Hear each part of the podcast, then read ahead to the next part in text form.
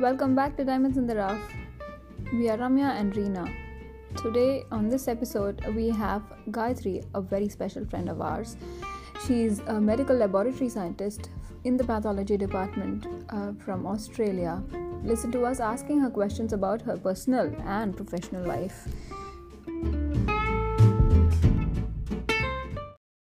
Hi, Gayatri. Thank you so much for joining with us today. Thank you for taking out the time. I know you have a really crazy schedule, but we've got 30 minutes of your time and really glad to have you with us. I should first of all thank you guys for the opportunity. Absolutely, it's a pleasure. We've been friends for so long, but we've never chatted about your work. Let's start at the very beginning. Can you tell us all about your career trajectory, about your line of work, and what cytogenetics means? I was doing my master's degree, right? And while I was um, doing that, I started working as a tutor. I was teaching undergraduates like subjects like genetics, cell, molecular biology, biochemistry. And then once I finished studying my master's degree, I became a head tutor. And um, so I was teaching postgraduate students now how to like perform and design their experiments in the fields of DNA technology, biological engineering, and genetics. So while I was doing this, I actually stumbled upon an opportunity to become a research scientist at the university. I started working on um, drug discovery and we were screening like potential drug candidates to treat a lot of diseases. One of the main models that we were looking at was actually um, inflammatory and cancer models.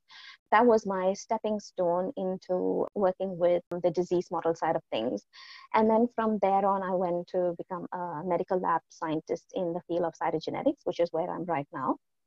So what cytogenetics is, it's pretty much the study of human genetics. So like us humans, we have um, 23 pairs of chromosomes, which includes two sex chromosomes. So like if you are a female, you have 46XX. So the X represents a female chromosome. If you're a male, your 46XY chromosome that represents a male genotype. We study um, the human chromosomes in a clinical pathology setting. So we analyze different body fluids and um, different tissues. We um, investigate to see if there are any chromosomal abnormalities. Mm-hmm. We look to see if there are any mutations because the reason why we need to look at mutations is just like, you know, they could be the reason why um, there could be like a pathological or like a physiological disorder.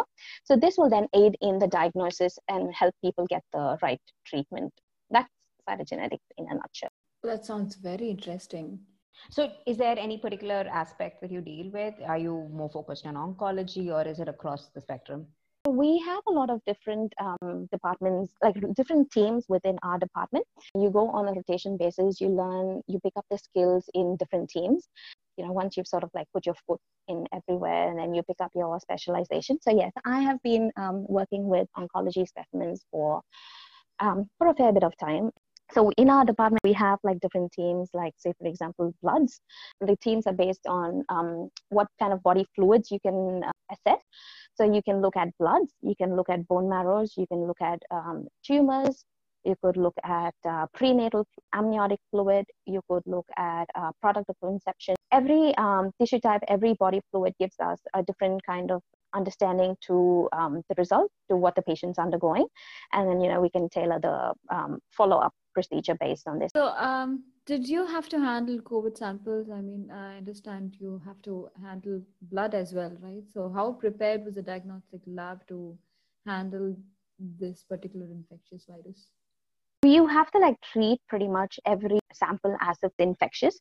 So you never know whether you know when a sample that you get you know whether the patient has tb or whether the patient has hiv like all these things are something that would be easily uh, communicable. Most of these automatically have reduced immunity so they could like pick up lots of other diseases as well so you have to be very vigilant about how you handle specimens you've got to have your aseptic techniques right COVID samples were actually handled by another department that normally do respiratory viruses. But I think mm. where the biggest bottleneck for us was how much of turnaround time, you know, for all these samples we've had. Because when COVID reached its peak, we used to get about nearly about 10,000 um, specimens a day. Imagine like you have only a team of 20 to 30 highly skilled workforce to be able to like obtain that specimen, process it for a result, analyze the result, provide the result to the doctor and to the patient, all mm-hmm. within like, you know, what, 24 to 48 hours.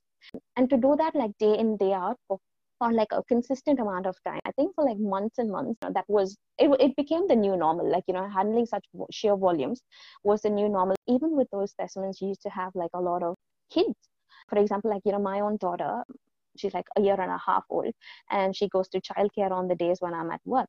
So one of the things in childcare was the fact that if you have a runny nose you can't come into childcare because obviously they want to be like super mm-hmm. precautious mm. right they don't want other kids to like you know get any sort of infection and even for their own staff they need to be able to like protect them so mm-hmm. which means that even if your child has the slightest of a runny nose you had to go to a doctor you had to get a, a request form you had to take your child to go get a covid testing and until your COVID testing came back, you had to like keep your child at home, which meant mm. that it takes that workforce out as well. Like because as a parent, you've got to be at home to like look after your child.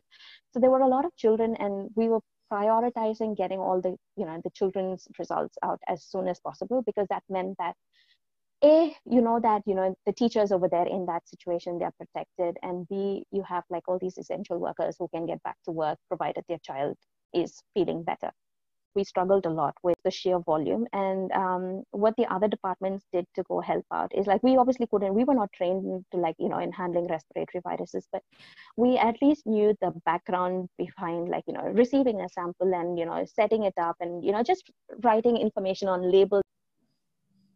You did talk about uh, measures uh, taken by the diagnostic, by your diagnostic labs. Um, what extra measure did you have to personally take to minimize risk of exposure? I was like super scared, right? Like, you know, during this whole COVID time, I think mainly because I have a little one in the house. The other department that works actually with COVID samples, they literally on the same floor. I was like, what if I come into like, you know, contact with something? And, you know, what if I bring it to my household? There was a period of time where I actually took my little one out of childcare. We just need to be able to have all our resources, right? We need to know that we're doing the right thing before I could send the little one. So yeah, so we did a lot of things in the house just to make sure at least, you know, the house is, you know, from a personal perspective, like, you know, at least we're not we're doing the right thing in the house. So we um, we did a lot of hand washing. Um, we taught the little one how to do hand washing pretty much like you know every couple of hours. We um, became a bit antisocial at that uh, time. We did not have many friends coming home. We um, we refused a few invitations to like go catch up with people. Um, we are pretty thankful to be in an environment, um, to be surrounded by people who also understand this, who also realize how important it is to, um, you know, just to have that hygiene standards up. We um, did not actually wear any masks because where we live currently, um, we did like we do have like COVID cases, but um, we were not at a stage where we had to wear compulsory masks to be able to go out and you know even for your daily um, affairs. But we did make sure that we wore a mask at home you know if we were sick and we don't want to like pass it on to anyone else. Like you know if we were sick we never went out. But at least when you're at home and if you're sick then you know we just wore a mask while we were at home. So yeah just little things to to your daily routine. But um you know do every little bit counts right tell me when we were in our undergrad biotech was the in thing everybody was doing biotech and uh, it was supposed to be the next big thing you know have things changed what's the prospect like I still remember the day when I told my dad. Um, so this is like after, you know, just after finishing up school, I told him saying I don't want to be a dentist and I want to do biotechnology. And I still remember the horror on his face because it was something that obviously nobody had spoken about. At least I didn't have a biotechnology subject. I was very clueless about what biotechnology was, but I literally just wanted to jump on the bandwagon. Now, just reflecting upon it, I think back then, I think it was more of a supply and demand gap, right? Like that that I think that is probably what caused all the um, it it was like brought to news saying you know biotechnology is like you know it's an amazing field. It is like you know it's a field of endless possibilities. It's so multidisciplinary. But when you look at it it's a highly skilled workforce. It takes years to like you know get those um, special skills because it's a field where you can look at artificial intelligence. You could look at it for a field to like cure diseases. You could use that um, some of the skills that you get like you know to look into climate change it's a very young industry which is heavily dependent on funds so it makes it very volatile that sounds awesome i'm sure a lot of people are uh, looking to make such impact on at least just one another person and Uh, so, GJ, can you tell me what a typical workday looks like for you? Okay. It's a very high pressure um, work day.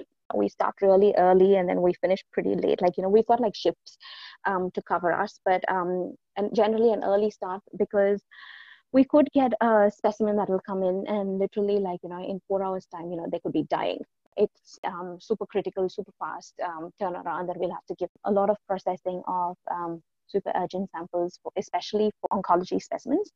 Um, so they could be like uh, people having like leukemia, um, waiting, you know, for a result, which could impact um, whether they will be able to get chemotherapy or whether they'll be able to like get any kind of uh, radiation, you know, or surgery done. And also another um, high impact thing that we normally do is um, to look at um, the um, unborn child, so the fetus, and um, to look at to see if a pregnant woman has and is carrying like an unborn child with any chromosomal abnormalities. To say if the kid um, if the fetus has um, something like um, like a neonatal birth defect or um, an intellectual disability or a potential um, extra copy of a chromosome like extra, copies of chromosome 21 that could potentially cause down syndrome. Oh. if that means that you're not going to have a break you know so be it. Like you know it's you're going to make a difference you're going to make a difference to someone's life. And um, i think that's one of the most important things. And i think it's the sense of gratification that you get out of a job like this.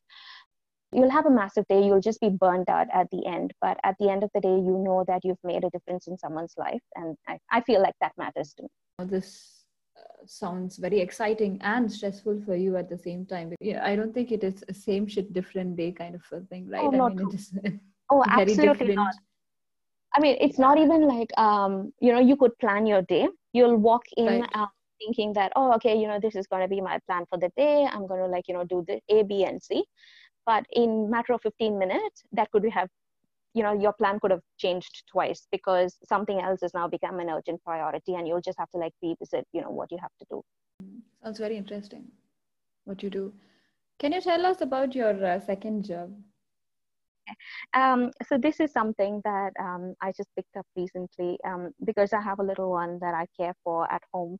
Um, mm-hmm. For a few days, I just feel like I just wanted to keep myself busy. Like, you know, having a toddler is a busy thing. Like, I just needed something more. Um, so I picked up this job where um, I'm a content writer. I write about products that are associated with medical aid and disability support it's something that I just do in my free time. Um, sometimes, you know, when my little one is just having a daytime nap, just sit in front of the laptop, just work for an hour or so, or, you know, do that in the night. And I do have a very supportive husband. So on the days when I feel like I want to get a bit more out of it, you know, he will be able to like look after her. And then, yeah. Um, so, yeah, so it's, so working two jobs with a toddler and a husband who also works in uh, similar um, scenario, right? He's also got a high pressure yes. job. Yes. That's a lot. You are a super mom. So um, I, I'm sure your little one is more of, you know, the time that you get to spend with her, you enjoy it. But um, being a mom is hard. How do you do everything together? Um, I lose my shit at times. I will not like, you know, I completely sometimes I just lose it and it's really hard to keep myself in check. But there are good days and there are some bad days and there are some ugly days. We just focus on um, just the little moments that we have, um, realize how quickly um, time goes. You know, I still remember the day when um, I bought the little one in, you know, she was a newborn baby and then now, you know, she's she's at a stage where she says that mommy is not fun and daddy is fun so you know they grow they grow very quickly right so yeah so i've just learned just to like enjoy the little moments because i don't think we'll ever get back. And i think just have to be grateful that you know we have that time to be able to like spend with each other. But at the same time like still um, do things that what we need to do to like be able to like look after ourselves too. So we enjoy going to the parks together. We go to the libraries um, and yes sometimes you know i'm like you know what? I, I don't think i can do this I feel guilty, but I think I've just learned to like lower my standards, let go of a lot of things, and you know, just go with the flow pretty much. Absolutely. I think having a child and being a working mom makes you aware of every second that you have. Um, it mm. also helps you be present in the moment. So um, true, very true. Yeah. So how do you practice self care amidst all this crazy schedule? One thing that I really enjoy is to having like a clean house. Um, so my self care sometimes actually comes from the fact that I like to clean because that makes me happy. Um, and just sit out in the in bal- like you know sit outside in the balcony just look at the trees and just not have anything in mind um, you know sometimes all that you need is just a few minutes to yourself and then that just helps you to just bring everything back to normal in your head at least are you the kind who would like to travel? I mean are you um... i we love to like you know we love to go traveling but um ever since having a little one we realized that you've got to pack a thousand things if you want to step outside mm-hmm. your house.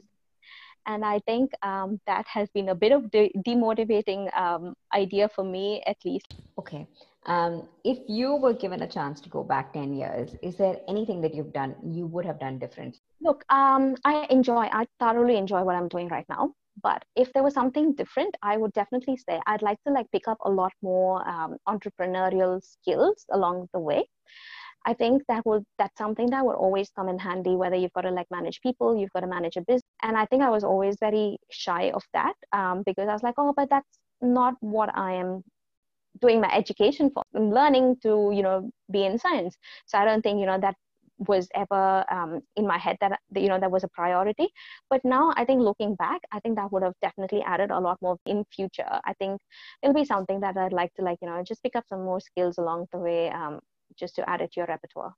Right. So would that be something that uh, you wish somebody had told you, or what would be the one thing that uh, you know you wish somebody had told you? If someone told me saying, "Don't worry about uh, a change," like you know, you don't have to worry if there's something new that's happening, or if you want to do something new, or if you want to think outside the box, that's fine. That's okay to do that.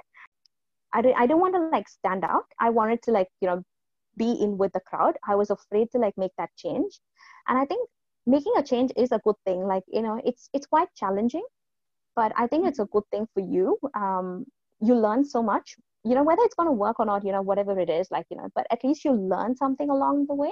I, I wish someone told me i wish someone told me that it was okay to um to stand out. I wish it was okay to like you know try something different. You don't have to be um, you don't have to take up the conventional route of you know whether it's a personal life or a professional life. You do you and that's what makes you. Um, i guess we've all been conditioned at least our generation we've all been conditioned to think that we need to fit in and we shouldn't let anybody know that we are different or we shouldn't do things differently. It's it was always you know the safe method was always the right route.